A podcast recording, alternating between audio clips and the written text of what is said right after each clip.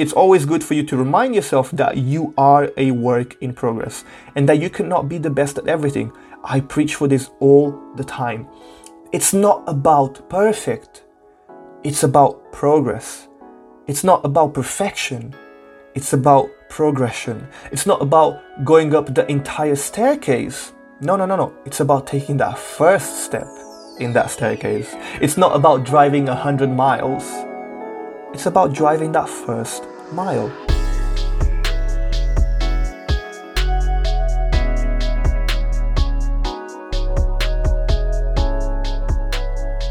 Welcome back to the What's Up and What's Next podcast, the greatest podcast of all times.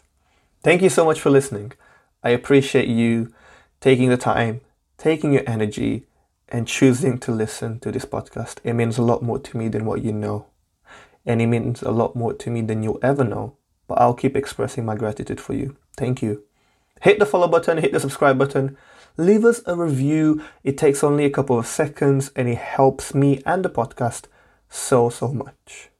Now, today's topic, today's episode is really inspired on something I have been experiencing throughout my whole life. And I'm talking about imposter syndrome. Imposter syndrome is something I have experienced so much throughout my entire life. And what I have noticed is most people, if not everyone in their life, has either experienced it or is currently still experiencing it, just like I am. And it's a crazy and uncomfortable feeling. And I've dealt with it for so long that I thought, you know what, it's time for me to delve deeper into what it is how to actually deal with it and how to actually navigate and overcome it. And then I thought, well, since I'm already researching this topic, I might as well make an episode and just share it with the world. So here I am, ready to share with you guys what I have learned from multiple resources. A lot of those amazing resources are from Jay Shetty because he has incredible information and insights on this topic. And I learned a lot from those resources and I'm happy to share. And I think that's what it's all about. I go and learn something, I reflect about it, I internalize it, and then I share it. So here we are. Today's episode, I want to introduce you to imposter syndrome in a level of depth that maybe you haven't been introduced to before. Right? There is this expert on imposter syndrome called Dr. Valerie Young, and she has divided the syndrome into five types of people, and we're going to talk all about it. But before we start, it's incredibly important that I make sure that everyone is on the same baseline of understanding as to what imposter syndrome is in the first place. So, what is imposter syndrome? It's effectively a set of psychological symptoms that a person can experience. It's usually experienced by high achievers. And I want to make this clear this is not a psychological disorder of any sort, it's just a common pattern of cognitive and behavioral symptoms. I know most of you guys are probably like thinking, yeah, Eric, what does that even mean? Well, it basically means doubting your own achievements, doubting your own accomplishments, doubting your own abilities, having a consistent fear of almost like being exposed as this fraud that you are supposedly impersonating, in investing in. Like, you know, like that feeling of being a fraud? Yeah, it's almost like you have this fear of being exposed as a fraud or as an impersonator. Or that feeling of not feeling that you are worthy of a certain role not feeling that you are worthy of a certain title, a certain position, a certain job. You feel undeserving of those things and you feel unworthy of them. And you also feel like you're not able to genuinely help other people. This is obviously like followed by the feeling of inadequacy, a strong, very strong feeling of inadequacy, feeling unprepared, feeling inadequate to help someone else or even help yourself. And in some ways, even feeling like a failure. even if there's lots of evidence to suggest otherwise, even if there's lots of evidence in your life, objective evidence, empirical evidence that literally prove that you are successful, that you are succeeding, somehow you still manage to be able to feel like a failure, even when evidence says otherwise. You just genuinely feel like an imposter. You feel like you don't belong. You feel like you're not meant to be here. That is what imposter syndrome is. And we have all either felt it or are currently still feeling it or will be feeling it at some point in our lives. So now we know the definition and we know where it is. But what most of us don't know, in it goes back to the reference I made earlier, is that imposter syndrome can be divided into five types of people.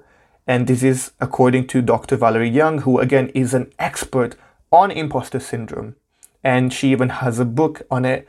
Um, check it out at the end of the day, what we want to know is we want to know what it is, how to deal with it, how to navigate it, how to overcome it, how to manage it, and how to handle it. So let's run through the five types of people in which the syndrome has been divided in. The expert. This is someone who feels the need to just know everything just got to know everything in their own field, in their own area, to avoid being exposed as incompetent, to avoid being exposed as a fraud. These are people that often have multiple certifications, multiple qualifications, multiple degrees, just to prove that they are adequate. And what I mean by this is you feel the need to know everything in your field in your area of expertise, you feel the need to know everything. And you almost fear being asked something by someone who knows more about any one thing. Because as a result of that, you then feel like you are exposed. Again, the word, the keyword is exposed as incompetent. And so, one of the things that you do is you are after certifications to prove your worth. And another thing about the expert is if you don't meet 100% of the requirements for something, you immediately think you're not good enough to do it. Does this sound familiar? Does all of this or any of this sound familiar? If so, how do you deal with it? So, there's a couple things that you can do. One of them is just be more invested in on demand learning. And what I mean by that is, you know, use YouTube videos or TikTok videos and check things out, learn, like practice on. If you don't know something, learn it, right? On demand, learn it. Find resources that you can learn more about. Or even like practicing mentoring. Because when you mentor junior people in your area of expertise and you help them grow, it also helps you to see how much you know and provides you with evidence that actually you know a lot. You are not a fraud, you know. And at the same time, it sharpens your skills. Then we have the soloist. This is the type that basically refuses assistance because it views asking for help as a sign of weakness and a sign that the accomplishment they have is not even deserved. So this type of person will literally go to any lengths necessary just to prove their individual worth rather than just collaborating. And what this means is you refuse to get help because you feel like you don't deserve to be where you are. And then you go and do anything and everything just by yourself. You will literally stretch yourself just to get things done, even if it's not the most effective way of getting it done. And then you constantly say, you don't need help and, you know, there's no need for you to get help. Does this sound familiar? Does any of this sound familiar? If so, how do you deal with it? It's about knowing when to seek and accept help and understanding how it can benefit you. So, this one is really about just making it a point to seek assistance once a week, for example. Even if you don't feel like you even need it, make it a point to every week just ask for assistance once a week. And what this will do is this will start helping you overcome the that feeling of awkwardness or that feeling of hesitation around asking for help when you really do need it.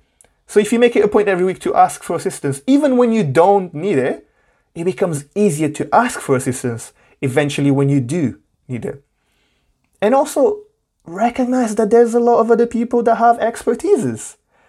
And there's a lot of other people that you can learn from. You can learn something from everyone you meet. This is something I truly believe, which is why I'm always so keen on just talking with anyone on the podcast because I feel like everyone has a story, everyone has learnings, everyone has wisdom, everyone has development and maturity, and everyone is at a different stage in their lives in which they can share, in which they are experts in something. Everyone has something to give and to offer, and you can learn anything and something and everything from anyone. Also, please realize and acknowledge and understand that collaboration is powerful. Have you ever heard the saying that if you try to go alone, you might go faster, but if you try to go together, you will definitely go further. It's, it's really what it is about, right? Then we have the natural genius. This is the type of person that relies on being independent and then expects great successes to come in quickly. And what that does is you, you're basically setting yourself up for unnecessary and avoidable disappointments. You basically feel like if you cannot accomplish things fast enough or without putting much effort into it, then you must certainly be really bad at it.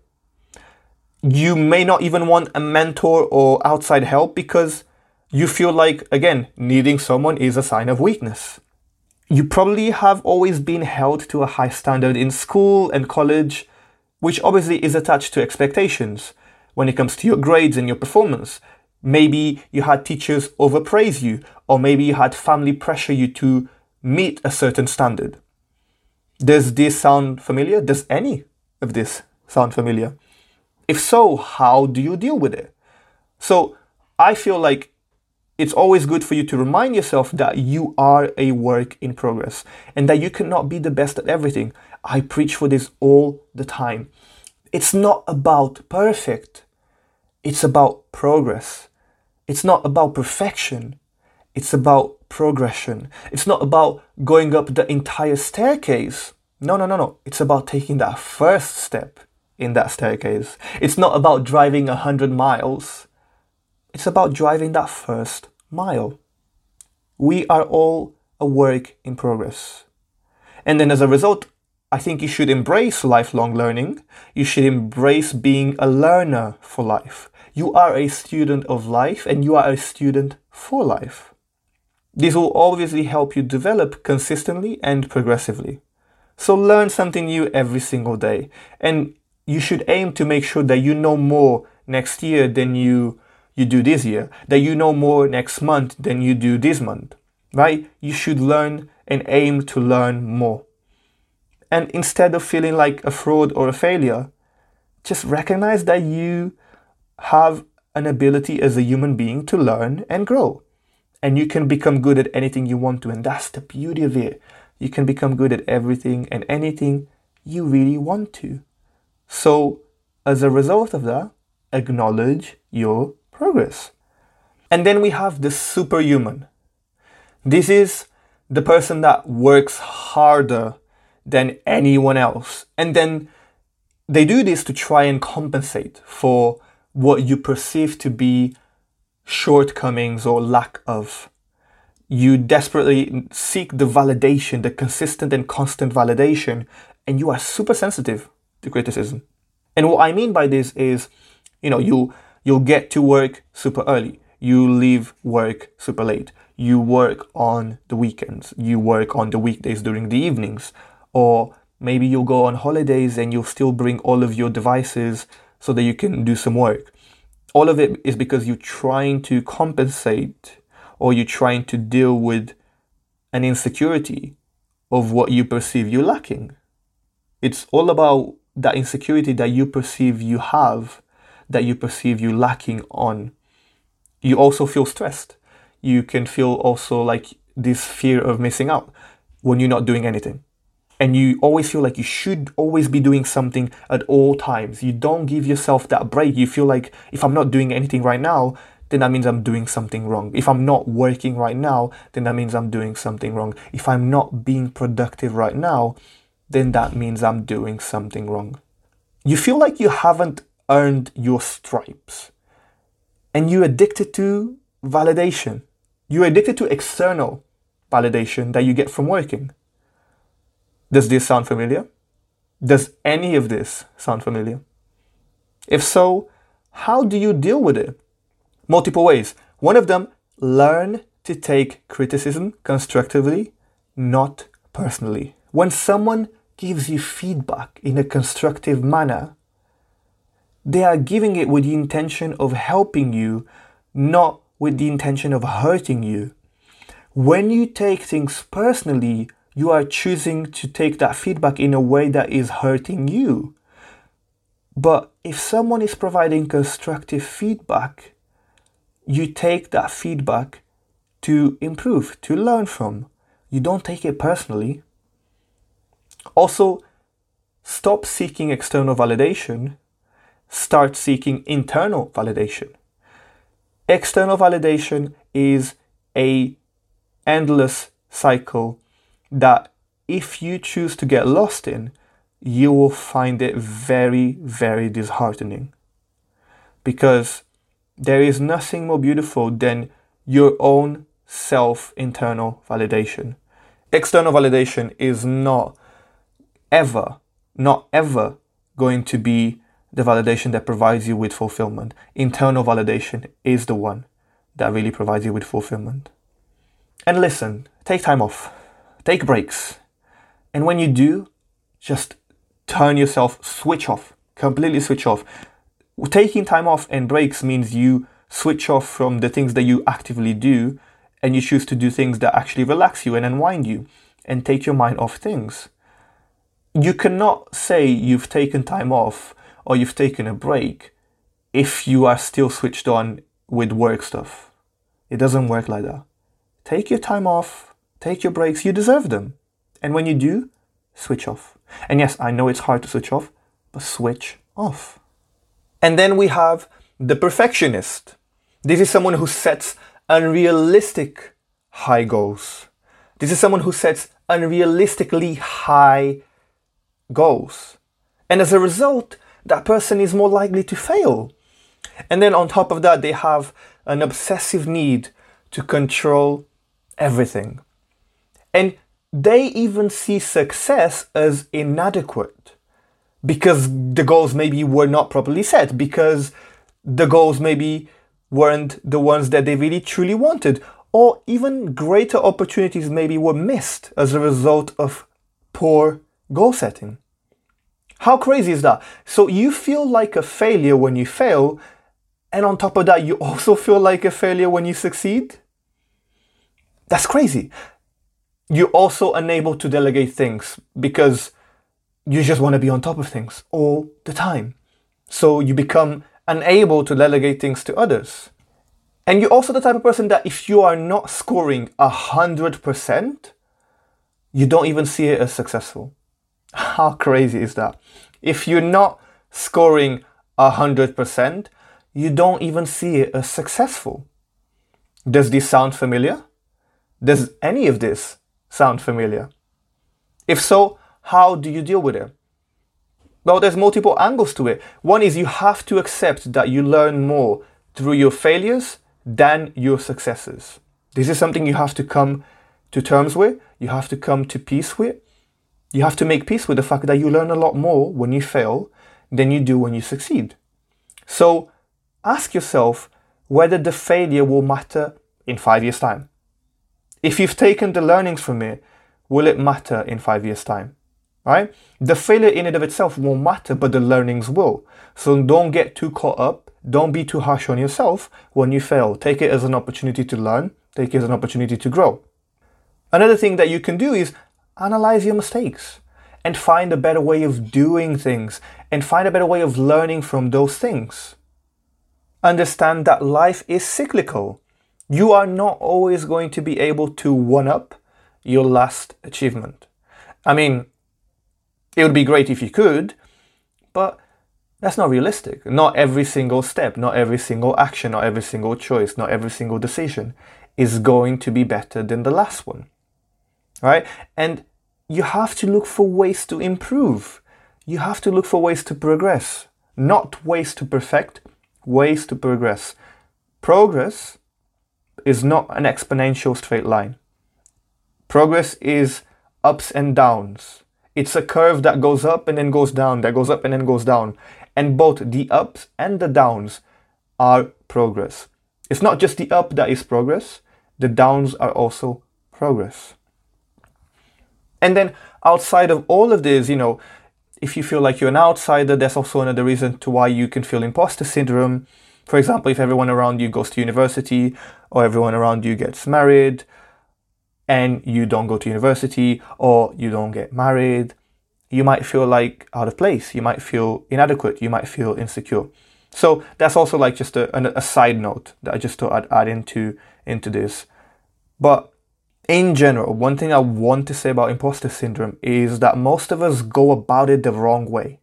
When we feel like imposters, we immediately default to, to trying to do everything in our power so we don't feel it. But the reality is, feeling like an imposter means feeling uncomfortable, which means feeling like you're about to grow. The only way, because I, I get asked this so many times, how do I not feel imposter syndrome? The only way for you to never feel imposter syndrome in your whole life is if you were to choose to do the exact same things every single day for the rest of your life without changing anything. Just the same exact things day in and day out without changing everything for the rest of your life. That is the only way for you to never experience imposter syndrome because that is the only way certain, right? And the keyword is certain. That is the only way that is certain for you to remain in a comfort zone is if you don't change anything in your life for the next, I don't know, however many years, like 45 years, I don't know, for the rest of your life, you remain in a state of comfort if you just do everything the same. You don't change a single thing.